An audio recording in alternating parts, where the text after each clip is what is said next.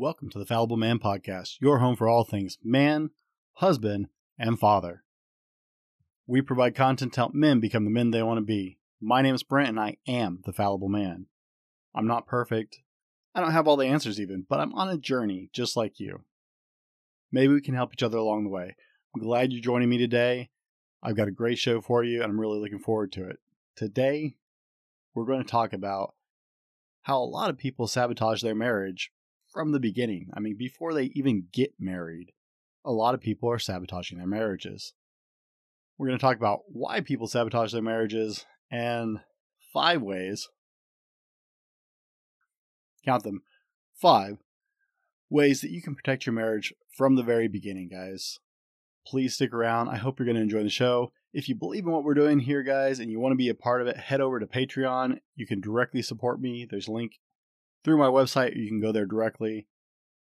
Your support makes these shows possible, and my supporters have direct input onto or into the content we create on this channel. So, guys, stick around. We're going to run the opening credits, and uh, I'll be right with you.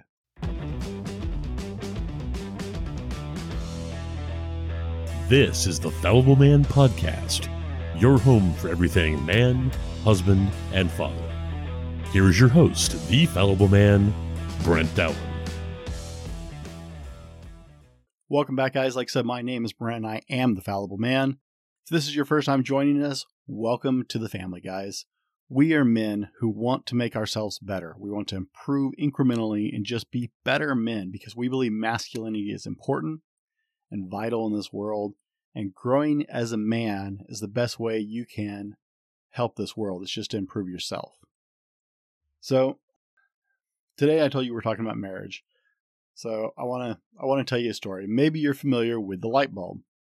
If you happen to be watching this on our YouTube channel instead of listening to it on the podcast, you'll see there's a lot of light. I know my lighting still stinks, guys. Sorry about that. But you're all probably familiar with the light bulb. In fact, you might even have a few of these wonderful inventions laying around your house. Even if you weren't didn't know, they're, they're probably there. They're all kinds of different shapes and sizes. Oh, okay, I'm, I'm fooling around. I know you guys all know what a light bulb is. Okay, maybe you're even aware that a guy named Edison is credited with the electric light bulb, which isn't entirely correct. See, you're probably less aware of the fact that Edison was continuing on top of almost 80 years of work and research that was already going on in creating a light bulb. Hey guys, grab a cup of coffee, stick around, you're going to enjoy this. This is going to be cool. So, Edison Edison was an inventor, right? We all know that Edison, or if you know your history at all, Edison has tons of patents to this day. And Edison was an inventor. One of the things that Edison judged his work on is how successfully he could market his work after he made it. So Edison is credited with the de- creation of the light bulb, but he mainly perfected a design.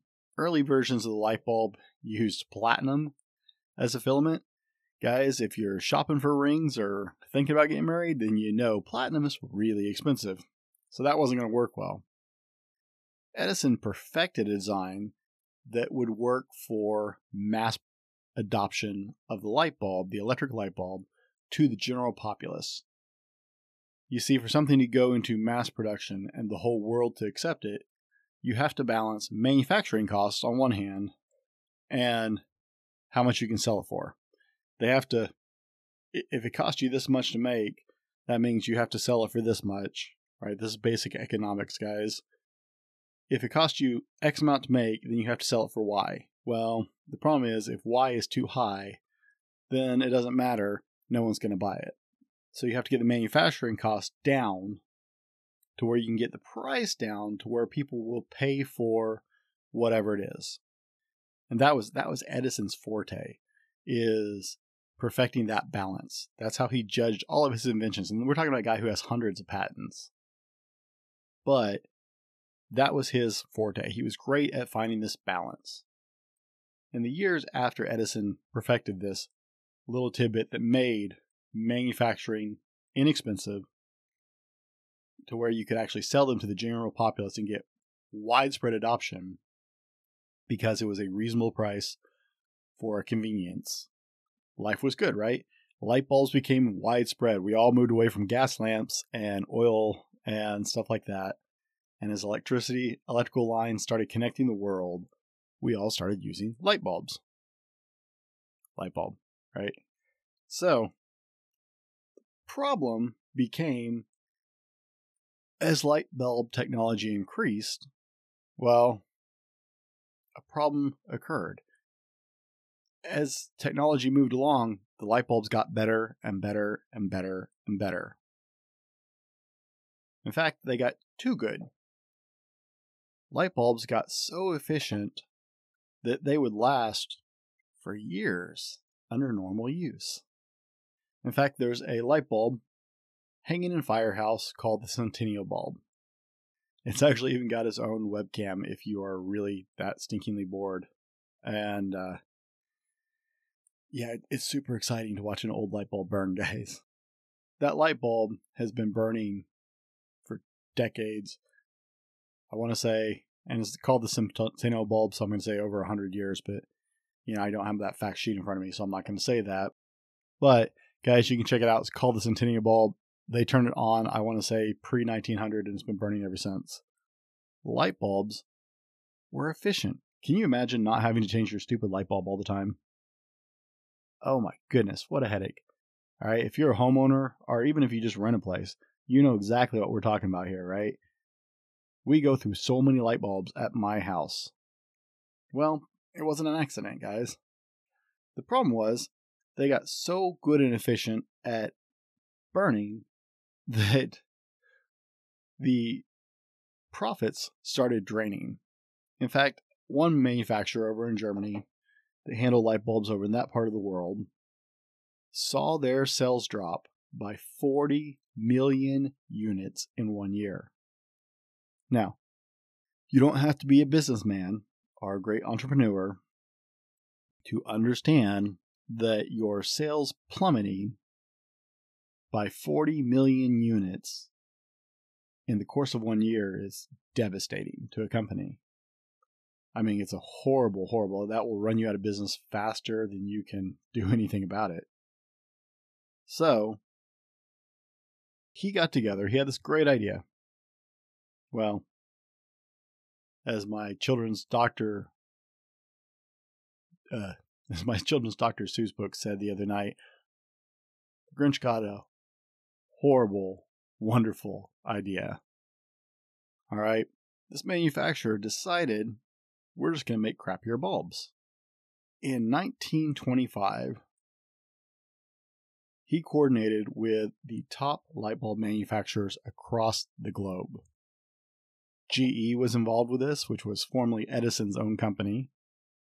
Um, oh, and I just went blank. I had another example. One of the other big light bulb manufacturers that you would actually know here, at least in the States, uh, coordinated with it. They actually had about six or seven of the top light bulb manufacturers in the world come together and create the first cartel in history. Now, when you think of the word cartel, you're probably thinking of all of the bad 1980s, 90s movies about drug cartels with, you know, people in really loud shirts sniffing cocaine and running around with lots of guns in third world countries. It's not what we're talking about. Okay, cartel. That's that's not how the definite the dictionary defines it. A cartel is mainly a group of people coming together, coordinating on one idea for one benefit. Okay, that's a loose translation. Go look it up yourself. Um, now I'm not going to put a link anywhere for it. Just go look it up, man. You got a dictionary, you got a computer, figure it out. But a cartel is not stuck drugs is not the only thing. This was actually the first cartel in history. It was called the Phoebus Cartel. The Phoebus Cartel collaborated to limit the burn time of light bulbs from 2,500 hours on average at the time in 1925 to 1,000 hours. This is huge, guys. They went backwards. In fact, they started investing massive money with their engineers to undo years of progress in light bulb manufacturing to make light bulbs last a shorter amount of time, thus creating a higher demand for light bulbs, where people had to buy them more often because the lifetime was shorter. And of course, that wasn't good enough, so they raised the prices on them at the same time. It was kind of like just a double whammy. It was huge. So they raised the prices and lowered the amount of time these light bulbs burned. This made everybody involved much, much richer. Sales went through the roof in a matter of a year and a half. Sales globally more than quadrupled and no one noticed this was happening. Everybody didn't think twice about it. It's a light bulb. It's cheap, right? We throw them out. No big deal. No one actually paid attention, and they got away with it for years. In fact, the Phoebus cartel was only shut down by World War II. Unfortunately for them, it was very hard to coordinate a international cartel when your countries are at war with each other communicating with other manufacturers in countries that you're at war with with is a really great way to go to prison for espionage charges and stuff like that. So the Phoebus cartel saw an end to its existence because of World War II. But as it was coming along, other manufacturers, smaller groups who were not part of the cartel, started producing light bulbs that burned longer for cheaper, and this was also the other half of what undid this group. Now, this is something, it's a process that is known as planned obsolescence. If you're not familiar with that term, I actually did write this definition down here, so forgive me for reading if you're watching this. In economics and industrial design, planned obsolescence is a policy of planning or designing a product with an artificially limited useful life or a purposely frail design so that it becomes obsolete after a certain predetermined period of time upon which its decrementally function decrementally function out function and suddenly ceases to function or might be perceived as unfashionable to have it anymore. Now, before you roll your eyes and walk away from the show, guys, uh, I know, I said this is about marriage, right? Now, even if you're not married, this is still a show for you guys because it's important to know this information and to plan ahead for your marriage. If you want to be a good husband, whether you're married or going to be married someday, then you have to do the research ahead of time. You can't just wing it. Okay, that's a dumb idea. So people you're you're asking, you know, how's planned obsolescence have to do with relationships and marriage? Well, let me introduce you to a concept that is actually destroying marriages around the world, and that is the idea of planned obsolescence. Let me explain. Starting a marriage with the idea of divorce being okay as an option if things get rough is a version of planned obsolescence. Going into a relationship, planning on an exit creates room for you to not solve trivial issues. Now, maybe that sounds really like I'm stretching here, guys, but stick with me. If you go into something with an exit plan already there, and trust me, I'm all for walking into a room with an exit plan. Some people would call me paranoid, some people would call me prepared, whatever you want to call it when I walk into a room, I know how to get out of the room. I know every exit from where I'm at. I know where everybody is at, where all the moving pieces are. I walk into a room and I know how to get out. I also know what can be used as a weapon and what uh, possible threat points are in the whole scenario. I call it preparation. Some people call me crazy. I don't know. You can you can decide what you want. So I'm all for a backup plan. But here's the problem it's not a backup plan.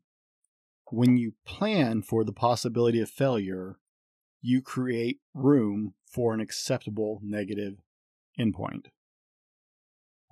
Let me translate that. So, you guys know I talk about obstacle course racing a lot.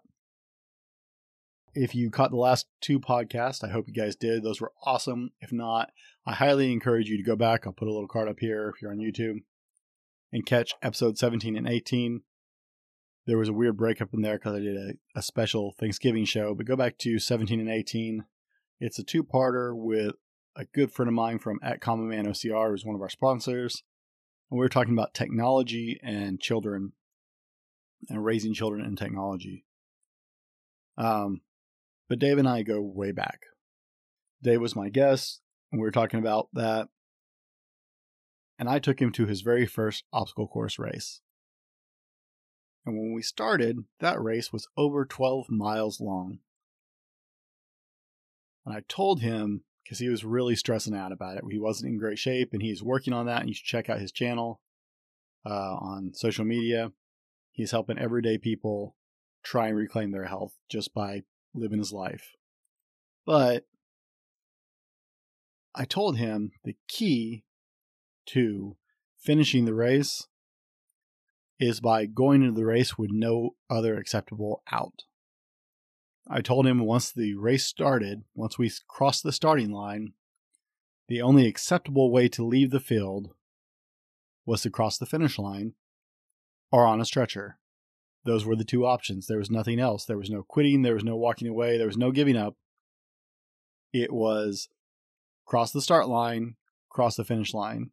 The only other way I'm going off is in a stretcher. I've been doing obstacle course events. I'm not very good at it. I'm just a common guy, guys. I'm not like an exceptional athlete or anything. And I've been doing obstacle course racing for several years. And to this day, when I cross the starting line, that is my mental state. There is only one acceptable way off that field, otherwise, they're going to have to carry me off. When you go into a marriage, that should be the same thing. Now, I would never advocate for you staying in an unhealthy relationship to the point of you are being abused, whether you're being physically abused or abused in another way. Guys, I would never advocate for staying in a relationship where you are being abused. That is not healthy, that is not acceptable, and that is not a marriage. Understand me clearly. If you are being abused, get help now. Drop this, go get help. Talk to somebody, find help.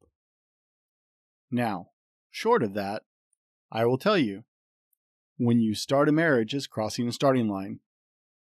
If you plan for an alternate ending other than the end, till death do us part, you're planning an out. You're creating a artificial way to walk away and walk out of the relationship. That's planned obsolescence. You are planning for it to fail before it ever has a chance to be successful.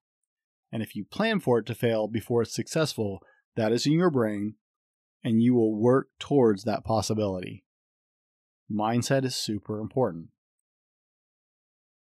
Guys, if you're getting something out of this, be sure and hit the like and subscribe so you'll catch all our shows. If you're watching on YouTube, hit the bell and you'll get notified every time we produce new content.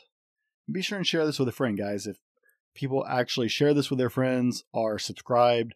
70% of my listeners don't actually subscribe to my podcast or to my YouTube channel. It would triple my following if you guys did. And sharing this is by far the best compliment you could ever give me. So if you're getting something out of this, be sure and share this with somebody else. Now, if you're looking for problems, you're going to create them. It's a it's a mindset that is a subconscious thing. Perspective changes everything you do. Andy Gilbert said if you look for problems, then you're going to find problems.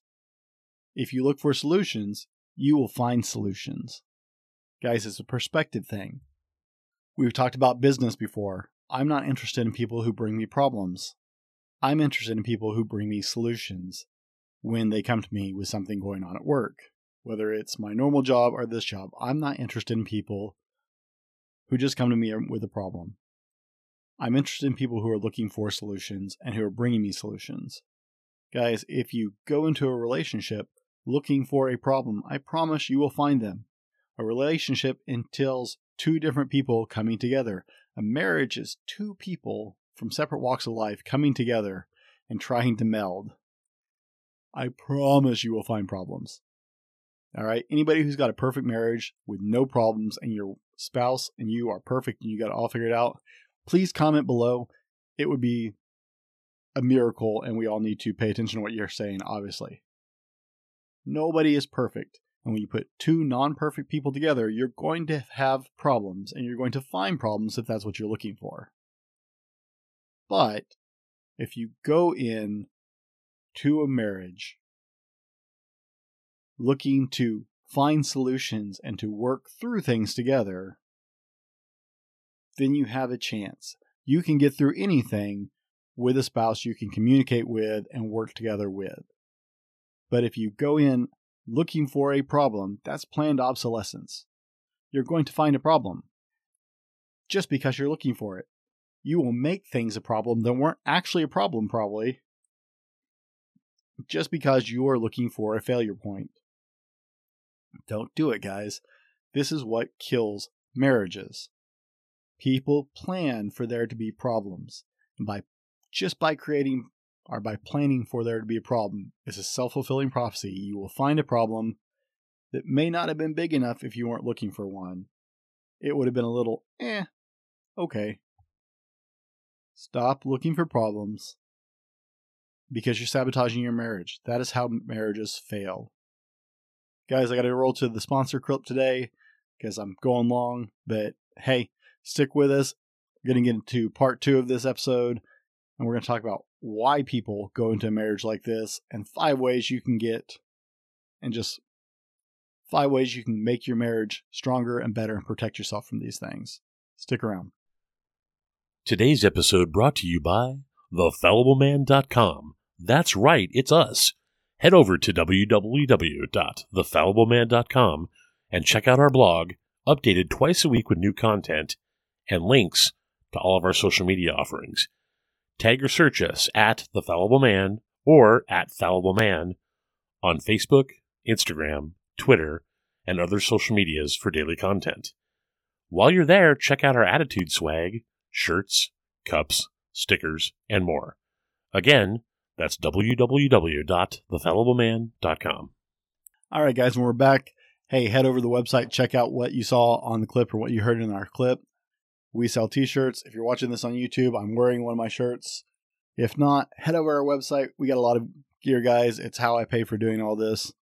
Check us out. It's a lifestyle. The Fallible Man is a lifestyle. It's about the way you choose to live your life.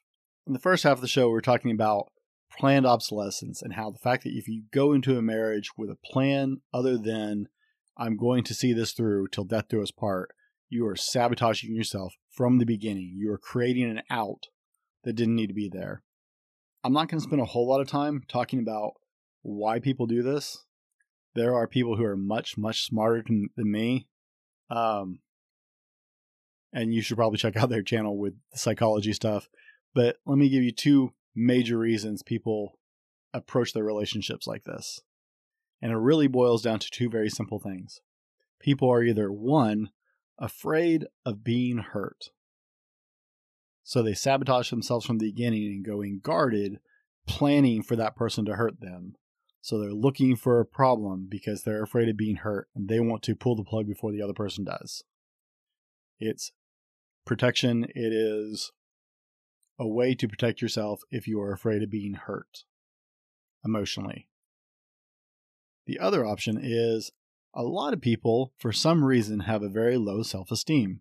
I don't understand this my ego has never been a problem for me, at least in that sense of the word. Uh, probably a lot of times the other way on the opposite end of that. But people, for some reason, think that they don't deserve to be happy. I don't understand why people feel this way. I've had friends who are this way. They literally just feel like they don't deserve to be happy. And so they totally sabotage themselves when they go in, they're so sure that they don't deserve to be happy that they end up sabotaging themselves and sabotaging their own relationship. Now, I've been told in the past I had self destructive ten- tendencies, and that's possible. I, I don't know. but I've been told that I can be a little bit self destructive if I'm not very careful. I have to pay attention to what I'm doing. And I have very mildly. A lot of people honestly don't think they deserve to be happy. And so they go out of their way to sabotage good things in their lives because of this deep core belief that they don't deserve to be happy. And that's horrible, guys. It's wrong. You deserve to be happy. Okay? If you, no one else tells you this, hear it from me. You deserve to be happy. Will you have to work for it? Absolutely. For sure. But you deserve to be happy. There's nothing wrong with that. You are worthwhile as an individual and you deserve to be happy. So be happy. Okay? Stop selling yourself short. Stop hurting yourself. Stop sabotaging relationships, whether it's friendships or merit or relationship, romantic style relationships. Stop sabotaging yourself. You deserve to be happy and you are worthwhile. That's from me, the fallible man, to you guys. You are worthwhile. You deserve to be happy. You will have to work for it, and that's okay. There's nothing wrong with working for it, but you deserve to be happy.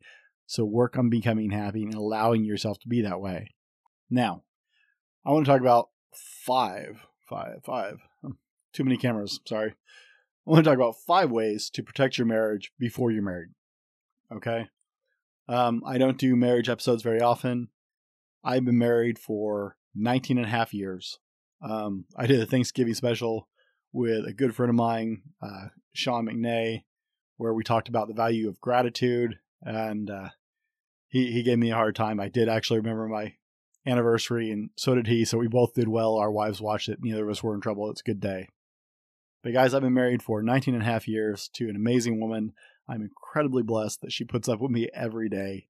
I love my wife. Sarah is amazing, and I just feel very blessed to have her in my life. And we are both raised with a healthy respect for marriage. So both of us had already put some thought into it before we got married, which definitely helps. But I want to give you five ways because I'm getting long here. So I want you to take the dory apart. Number one, sorry. I want you to take the dory approach before you start. And this is the same thing I told you the first part of the show. It is exactly, my friend actually hit me during our first race because I just kept saying, just keep swimming, just keep swimming. He got so mad. Um, but that is the approach, okay? Once you cross that finish, that start line, just keep swimming. You know, sharks are one of the scariest things in the ocean. They're one of the t- most terrifying things on the face of the earth, right? We all have a deep seated, healthy fear of sharks. Now, I don't think there's some crazy monster that's just out to get people. Usually it's an accident when they come face to face with humans or when humans get hurt. Um, but they're a terrifying thing. They they exist for one reason, and that's to hunt and kill. That's what they are made for. You know what will kill a shark? If it stops moving. Sharks swim forever. They never stop. Just like a shark, guys, or like Dory, if you're a Disney fan, just keep swimming. If you take the Dory approach and understand from the minute you say I do, you're crossing a starting line. Till death do us part is the finish line. No other way out. Take the Dory approach. You can work through anything as a married couple as long as you are both focused on reaching the end together. So take the Dory approach. That's number one. Number two, I want you to have the conversations you've never had in your life, not with anybody else. Talk about things specifically that you don't do more than five times a year at most. Now, let me give you an example. I'm talking about Christmas. Talk to, if you are looking at getting married, talk to the person you are you're thinking about marrying about what their Christmas traditions were growing up. Talk about what your Christmas traditions were growing up. Talk about what you guys dream about doing for summer vacation together. Talk about how you envision raising children. How were you raised? How do you envision raising children? How does she or he envision raising children? Talk about things that aren't everyday conversations beforehand. Guys, I've done marriage counseling, and this is one of the most useful. Like, I've been in marriage counseling, but I've also done, as a former minister, I've done marriage counseling. This is one of the most important things I ever told anybody. There are a huge Ooh, I'm sorry, I hit my mic. there is a huge swath of things that you don't talk about on a daily basis when you're getting to know somebody. It's it's incredible the things you don't think about talking about when you're in that kind of uh, romantic relationship. You talk about really surface level stuff most of the time. Talk about things you don't do. Talk about how you spend the 4th of July. Talk about how you feel about Halloween and what you do for Halloween. Talk about where you're going to spend Thanksgiving and how that's going to work. Talk about things you don't do very often because those are the things you're going to butt heads on. What you both want for dinner is not what you're going to fight about all the time. You'll argue about that, but it'll be stupid. But where you run into problems is the things you don't think about talking about. So have conversations about stuff you don't do more than one or two times a year. Number three, put us time, like date nights, on the calendar in stone. Both of you have your own calendar. You're both busy people, right? This is a busy world. If you watch any of our episodes or listen to any of our episodes, you know this is an incredibly busy world as far as I'm concerned. We are busier than we've ever been in human history. Even if there's no actual, like, it's busy being not important busy stuff, we make ourselves busy. Put it on the calendar in stone. Protect it at all cost. Create us time and lock it in there as solid as if you were going to work. Like you have to have it or you're going to lose your job. Make it such a priority that nothing else can interfere with it. So you always have that time to connect with this just you two. Number four, learn each other's languages. Now, I told you I grew up doing a lot of, uh, I grew up in the church. And so I grew up with a healthy respect for marriage. I went to a lot of marriage classes years before I was ever in a serious relationship. But one of the studies I did a long time ago with my wife is a book called The Five Love Languages. It's Gary something. Um, I will put a link in the description if you're looking on this on in the show notes or on Amazon. Uh, or sorry, for uh, the Amazon listing. I'll put a link in the description, either in the show notes or on the show notes for YouTube or both.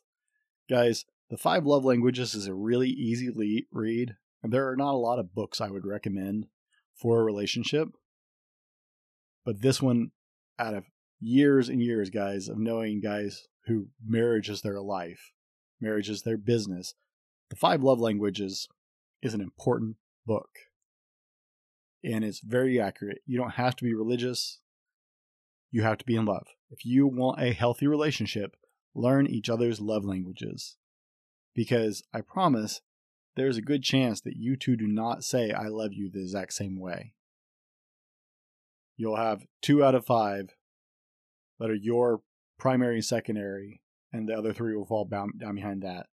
I can almost guarantee you that your love languages will not, not match up perfectly with the person you're marrying. Learn each other's love languages. It will make a huge difference in how successful your marriage is. And guys, plan number five, or point number five, however you want to say it. Plan out how to fight so you both win. Very recently, like about a year and a half ago, I was introduced to a uh, seminar and a book that I had never read before by Dr. Les and Leslie Parrott or Perot. I, I, can't say their name right. I don't know if it's Parrott or Perot, however you announce, uh, however you properly say their name. But they've been their books have been featured and their marriage seminar has been featured on like huge like Oprah and CNN and all kinds of people have reviewed their stuff. Their specialty is they have a uh, seminar called Fight Night. They have a book called The Good Fight. I'll put a link for it too. Guys, learn how to fight so you both come out as winners. And I'm not just talking about makeup, okay? We're not talking about fun makeups. I'm talking about learn how to fight with each other in a positive way so you both come out better instead of bitter. Can I say that again? That's tongue twister learn how to fight in a way where you both come out better, not bitter. Guys, I hope you got something out of this. I kind of rushed through those points. I know the show's getting long today. We live in a world of things that are just planned obsolescence.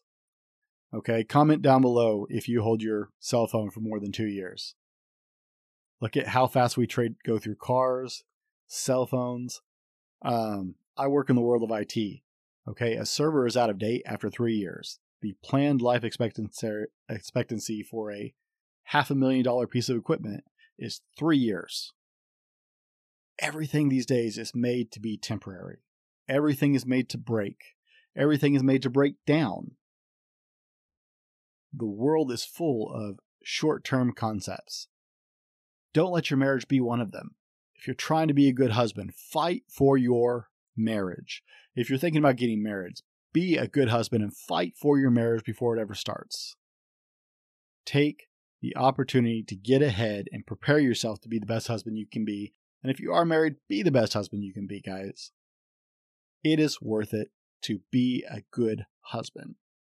Stop being temporary in a temporary world. Marriage was meant from I do till death do us part, guys. So plan to protect your marriage and have a healthy marriage. Stop living this world of short term temporary stuff.